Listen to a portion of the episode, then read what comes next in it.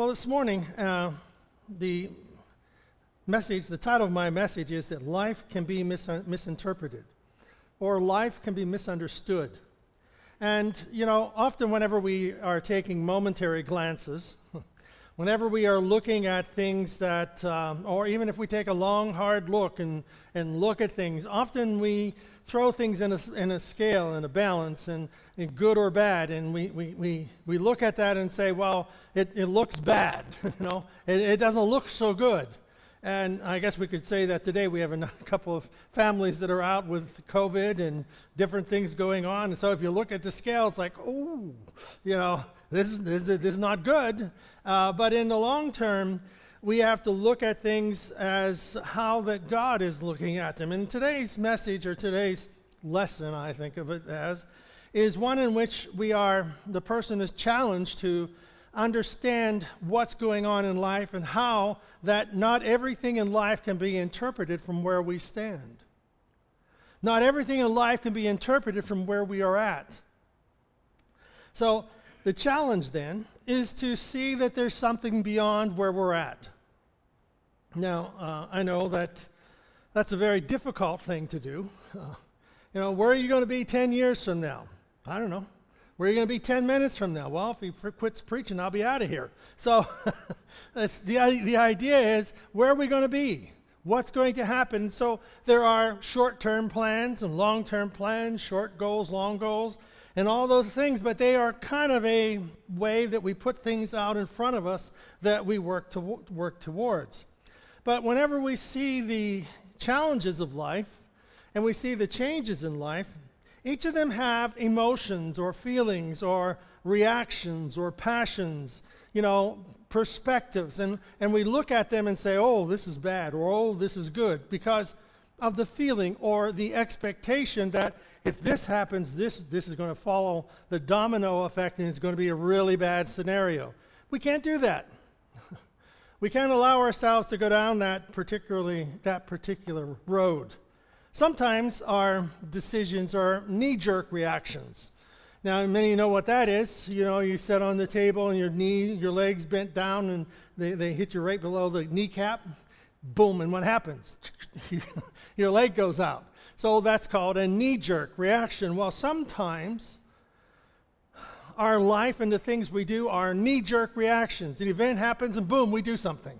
It's like, why did I do that? I don't know, but I did it. You know, it's just one of those knee jerk reactions. So we are, we are set up somewhat in our thinking and approach to life as to be this spontaneous individual. Um, look at the uh, commercials. I always, I don't I, I try not to watch much TV, but you know, I watch the commercials. What's your favorite commercial? Anybody have a favorite commercial? Huh? None? I think, uh, well, I, I like the car ones, you know, where they're going through the sand in slow motion and the wheels spinning and the sand is going off. You know, it's like, wow, this car can float through sand. And then, of course, I like the, the one in, in, which the guy's sitting in there, it's the perfect lighting. You know, it's a Lincoln, you know, it's perfect lighting. The, the guy's sitting there, the character, he's, you know, a movie star. Character's doing this thing, and he's going there in perfect lighting. It's like, you can't feel any better than this. and of course, the new one is uh, the quarterback, you know, for, used to be the quarterback for the New England Patriots, and he's now the What's his name? He's in Florida now. Brady, Tom Brady. He, he starts out, did you see this commercial? Tom Brady is sitting in there, and it's almost like it's a perfume commercial. You know, and he's the scent and he's whatever, and he's getting a bottle and he lifts it up, and it's a loaf of bread. And it came from Subway. And how wonderful this loaf of bread is. It's almost like you can smell it. And then it ends by saying, He doesn't eat bread. okay, so what are they trying to get us to do? We're trying to, you know, especially, eh, you know, at the right time period in the evenings, they have these food commercials on. Why? so we go to the refrigerator and get something to eat. So, anyhow, we have all of these things in our, the, the, the whole approach to our society is that you don't have what you need. And here it is in front of you. This, this commercial, this object that you can have, this, this loaf of bread, is, there's an emotional attachment to it. like it's a loving experience. Oh, well, back to basics. There are needs and wants. there are needs and there are wants. And most of the time, what we want is not what we need. like for us, there's no problem with food. You want food, go to the refrigerator. If you don't have it there, go to the grocery store. And if it's not in the grocery store and you want it quick, it go to fast food. So everything is just, you know, whatever it is you want, you can get it in a hurry. Well, I always, again, I compare ourselves to El Salvador or even into Africa. And uh, there's no electricity in the rural communities, so there's no refrigerators. So if you don't have a refrigerator, what are you eating at night? What are you eating during the day? You generally have to make it. You have to grow it. You have to make it because there's no grocery stores. There's no Sheetz or 7 Eleven. You know, there's no vehicles, maybe one or two in a, in a community. And, you know, people just, it's like a subsistence existence. And of course, water in some of those places in the dry season, people, kids can walk for a whole day, six, four or five hours one way, getting water four or five hours back, and that's how they get their water for the day. So, how many of you thought of getting a glass of water and say, oh, this is really hard? you know, we go to the faucet, turn on the faucet, get a drink of water. Oh, I want cold water. I'll go to the refrigerator. Um, most people don't like just plain water. They have to have infused water. they have to have bottled water. They have to have flavored water. They have to have water water. so, whatever. So, one of the things that one of our favorites, I've never seen people come to the counter at a Sheetz or whatever the store and says, you know what? I would like some bitter water. Give me some bitter water. Well, What do we want? We want something that is appealing to our tastes. Well, nutritionalists, here we go, nutritionalists say that bitter melon, I have no idea what a bitter melon is. Anybody know what a bitter melon is? Well, it is a cucumber shaped melon that tastes very bitter. It is packed with antioxidants, so it should be hitting the shelves shortly. And of course, there's cranberries. I just line it up for cranberries. How many put cranberries out at Thanksgiving and Christmas? And what's the last, what is the least touched dish at Thanksgiving and Christmas? The cranberries you put on the table. You know, my mom always put cranberries out. Who ate it? I don't know. It's always bitter. There was so much of it left over, she'd put it in the refrigerator till she threw it away. So we don't like these things. We don't like these things that are bitter. But there is more to life than our existence. There's more to life than our bitter experiences. You know, short term, long term goals, whether it tastes bitter and whether the event is bitter or sweet in what we are experiencing, the, the goal is for us to have the ability, the 2020 vision, the ability to see long term, the ability to see things. You see, when we can't see 2020, we need corrective lenses glasses, contacts, surgery to correct our eyesight. Well, in our faith, we have to have corrective vision. We have to have corrected eyesight, meaning that we believe that God is able to do beyond what we could ask or imagine. So that means that what is taking place, that there is a faith, there is a belief that is greater than what we are experiencing. Even if it is a bitter experience, we can believe that there is something greater going on and taking place. So, I think one of the best illustrations for this is the book of Ruth. And I know we're doing the uh, book of Esther on Wednesdays, and this kind of fits in with the, the whole concept of how that God has a plan and God has a purpose, even whenever we don't understand the plan or the purpose. Now, in the book of Esther, she's an orphan. Her mother and father are dead. She do- doesn't list that she has any brothers or sisters. She has a cousin, and he's the one who is raising her, and his parents are dead. So, somewhere in this whole thing, we've got a lot of tragedy going on to bring Esther to this place where she ends up in the palace. But that's a whole, that's a story for Wednesdays. Ruth.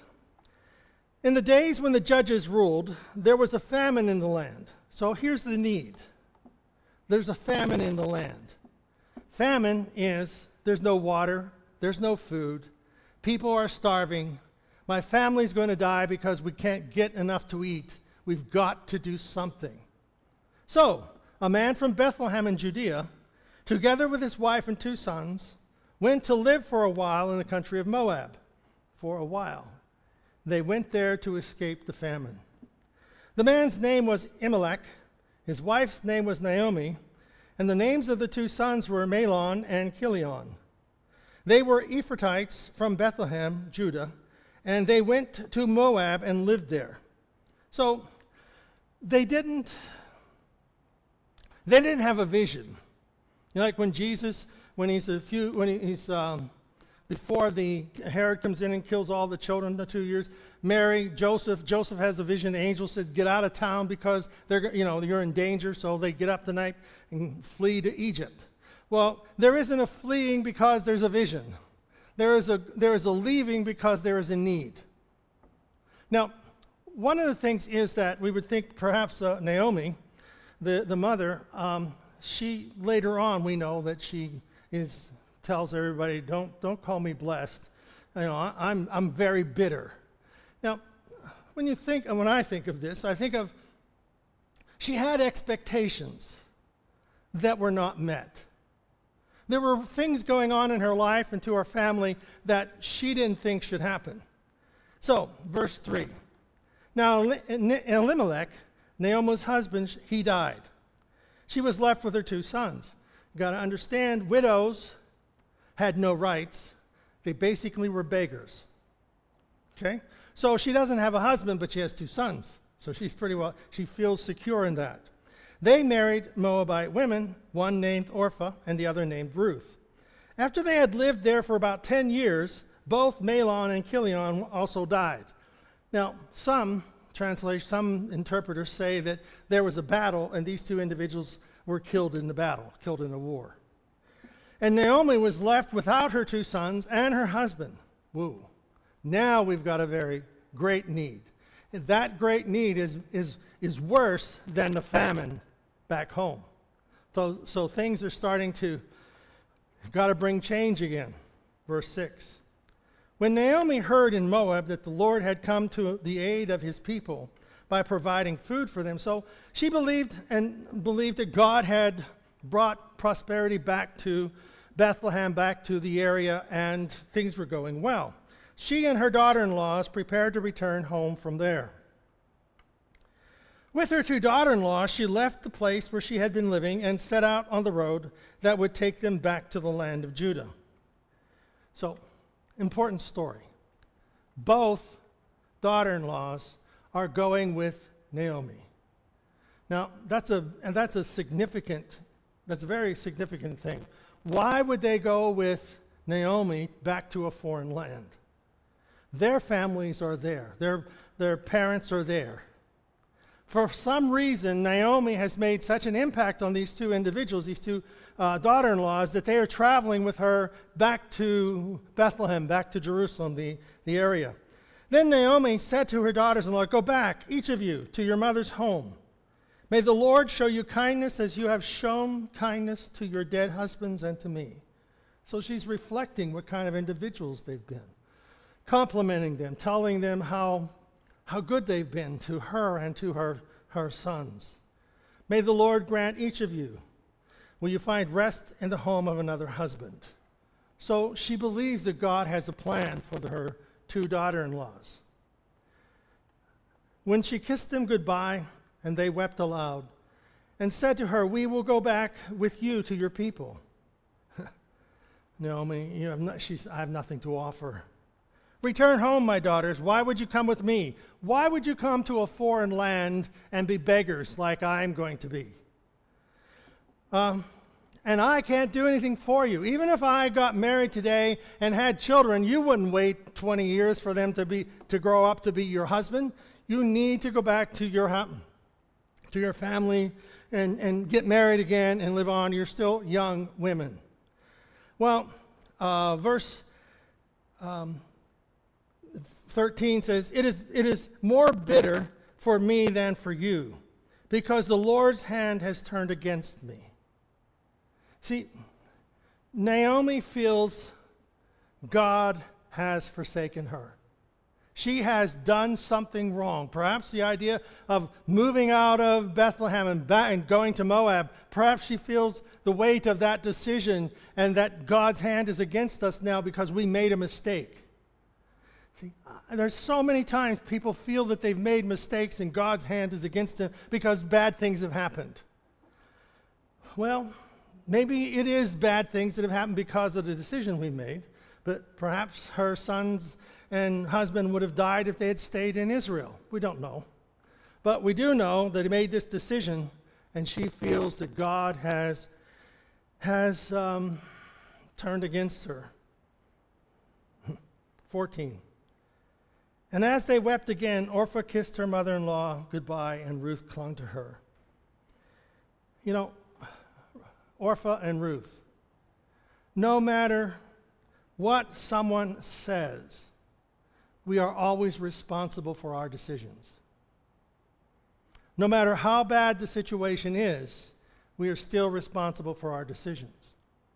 So, whether it was Orpah going back, whether it was Ruth clinging, staying where you go, I'll go, or whether it was um, Naomi and her husband and two sons leaving Israel, going down to Moab, we don't know what it would, but we are responsible for the decisions we make, and so therefore we can't look at our life and say, "Oh, God's against me now. Look what look at all the bad things that have happened." Verse 15. Look, said Naomi, your sister-in-law is going back to her people, to her gods. Go back with her. You see, your sister-in-law has sense. what you're doing makes no sense, Ruth. You need to go back, just like your sister in law is doing. You need to go back to your people. Verse 16. This is the this is, I think, one of the one of the great scriptures, just like in Esther, where it says, Who knows whether you've come to the kingdom of God for such a such a time as this? You know, who knows whether you've become a queen for such a time as this? Well, here is the, the, the tipping point for Ruth's life. Don't urge me to leave, verse 16. Don't urge me to leave you, to turn back from you. Where you go, I will go. Where you stay, I will stay. Your people will be my people, and your God, my God. There, where you die, I will die, and there I will be buried. May the Lord deal with me, be it ever so severely, if even death separates you and me the decisive factor for Ruth. I am going with you, and nothing can separate us, and not even death is the only thing that will separate me from you.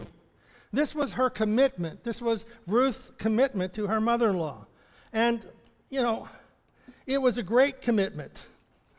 It was, it was, it was a life altering commitment because they are destined in their society and in the picture of their life, they are destined to be beggars. And so Ruth is saying, I will be a beggar with you, and may nothing but death separate us. well, verse 19 So the two women went on until they came to Bethlehem. And when they arrived in Bethlehem, the whole town was stirred because of them. And the woman exclaimed, Come see Naomi. Verse 20 Don't call me Naomi, call me Mara, because the Almighty has made my life very bitter. You see, whenever we're talking about Mara or bitter, we're, we're saying that um, bitter, angry, hurt, resentful, God has made me this way. Did you ever see uh, the, the, the anger becomes their motivation? You ever see people that, like that? You know, once in a while you run across people that they are angry all the time. They are bitter at life. They, they don't like life. They don't like people. They don't like anything they're against. And it's just like their bitterness has become their motivation for life. And um, Naomi is saying, God has taken away everything that was important to me, and I, God has made me bitter. It's almost like saying, I hate God. Look what he has done to me. She doesn't say that, almost like that. Well, what do we do with bitter moments? What do we do with bitter things? Remember back when bitter, we don't look for bitter tasting things. We look for the things that taste good to us, whether it's just plain old water or seltzer water or, or whatever type. We're looking for things that appeal to our taste. Bitterness, bitter herbs, cranberries are not often the thing that we drink straight cranberry juice is good for you, but I don't know if you have cranberry juice in your refrigerator. Generally, it's whenever you have kidney problems. you, you, want, you want to take it on. What do we do with our bitter moments, our bitter experiences? Do we blame God or do we trust God? And it's not an easy stance. It's not something that comes easy. It's something that we have to work through and continue to trust even when we don't understand. She wanted to change her name. She went down to the post office and said, I'm changing my name. I, I don't want to be Naomi. I want my name to be bitter. so when people look at me, they say, Here comes bitter. Not here comes blessed. Throughout the book, God worked in his providential way for her and her daughter in law, Ruth. And we see that in chapter 2, verse 1. Now, Naomi had a relative uh, on her husband's side, a man of standing from the clan of Elimelech, whose name was Boaz. And Ruth the Moabite said to Naomi, Let me go to the fields and pick up the leftover grain behind anyone who, whose eyes I find favor.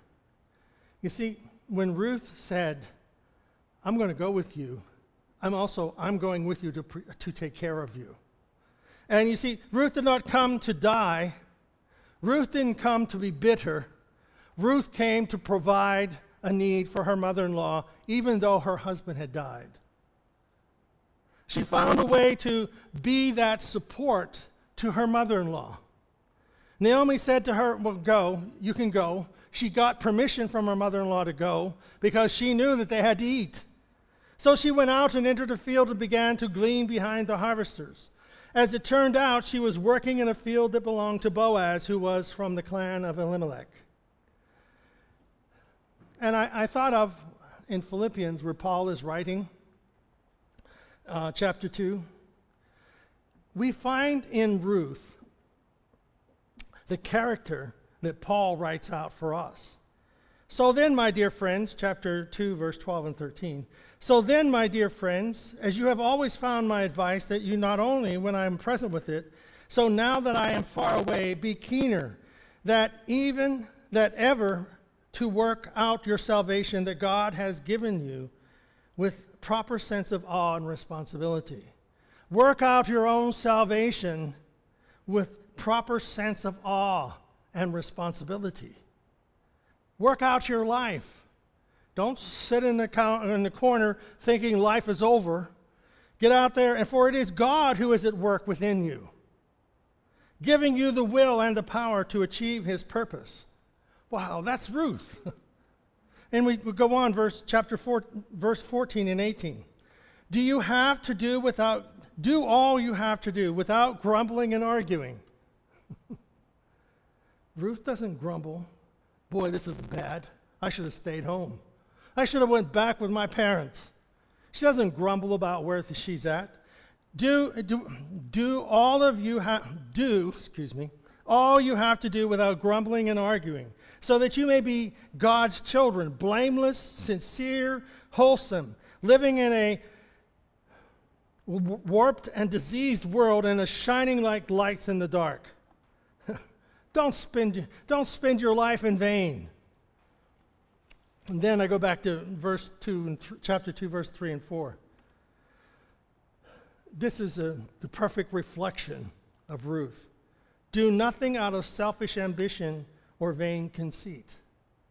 Rather, in humility, value others above yourself, not looking to your own interest, but each of you to the interest of others. This is Ruth. this is her character. We see that in Ruth, she is living out this godly character. So even she's from a Moab, she's a Moabite. She worships other gods. But there was a heart, she had a heart that was different than the others in her tribe and in her clan. She found a likeness in the life of, of, of Naomi. She found something in Naomi that Naomi had completely forgotten about and covered up with the death of her sons and, and the death of her husband. She, she kind of left, covered it up with all that bitterness. But before the bitterness took over, I think Ruth saw something in her mother in law that matched what was in her. Chapter 4, verse 13. So Boaz took Ruth she became his wife, and when he went to her, the Lord gave her conception, and she bore a son. You see, there was a plan, there was a purpose. Naomi couldn't see it because of the bitterness. And whenever God, the providential care of God is going on, we, we have to go through the difficulties. We have to look beyond the difficulties. That's where our faith comes in. That's where our understanding that God has promised good to us where when things, bad things happen to good people, we've got to see that God has a plan and a purpose, and in His providential care, I'm not going to become bitter and allow bitterness and anger to be the motivation of life.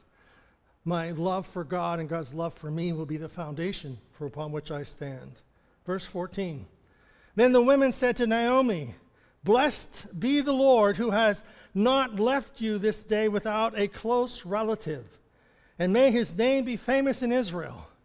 You see, the people could not accept Naomi as Mara. She may have said, I'm bitter, but the people said, That's not who you really are. And whenever all this came together for Ruth marrying Boaz, the kinsman redeemer, you see, there's a number of pictures going on in this, in this book. One of them is the kinsman redeemer, Boaz. He is a, a type of Jesus Christ. He purchased Ruth, and she became his wife. But in this also, we find Ruth having enough faith to stick with her mother in law, go through the difficulties. And may, verse 15, and may he be to you a restorer of life.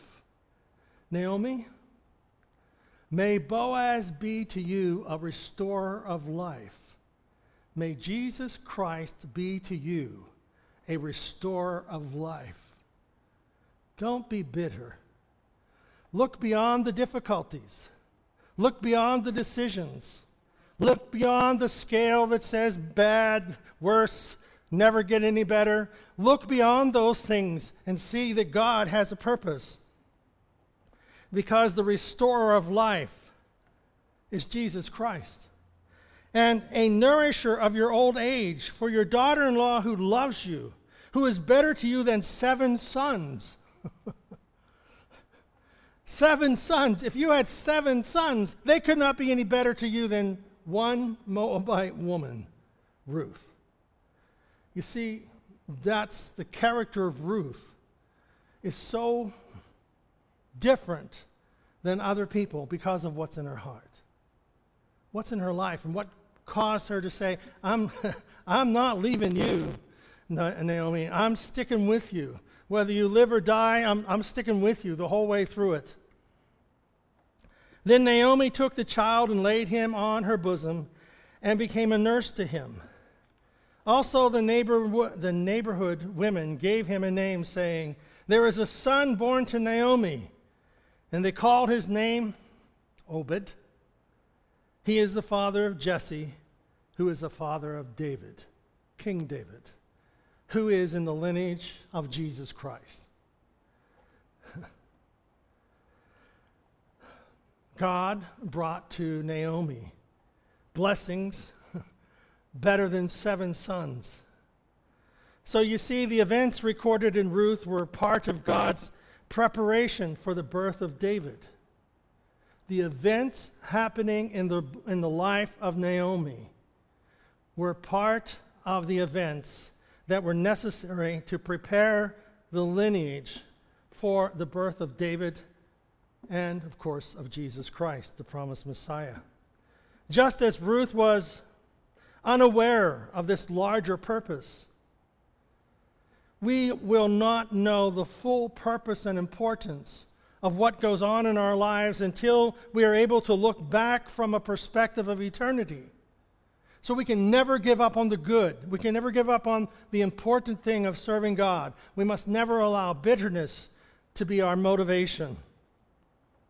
We will make our choices with God's eternal values in mind.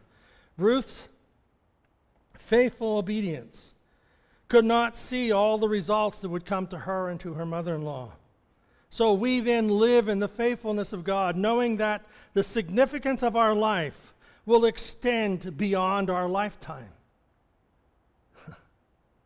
so you see, our rewards aren't just in the scales that balance here and now. The rewards of our lifetime are still to be determined. So we go forward in faith, with faith in mind and an expectation that God will see us through. Our kinsman redeemer, Jesus, will change our life has changed our life forever. And the blessing that He has promised to us is greater than the blessings that we could ever see or understand. Just as Ruth and Naomi didn't understand the importance of their son till eternity looking back. Wow. The great grandson is the great king of Israel, David.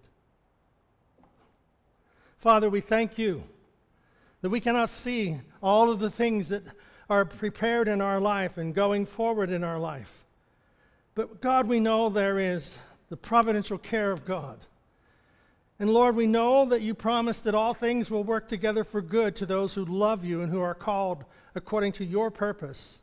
Let us follow the purpose of our salvation, serving Jesus Christ, allowing his forgiveness and grace to touch our life and and shape our opinions and shape our desires. Thank you, God, that we are your chosen ones, all who believe in you and receive you as, your, as, their, your, as their Savior. God, you have chosen us. And we accept that choice by our confession of our sins and forgiveness that you give us. So bless our lives.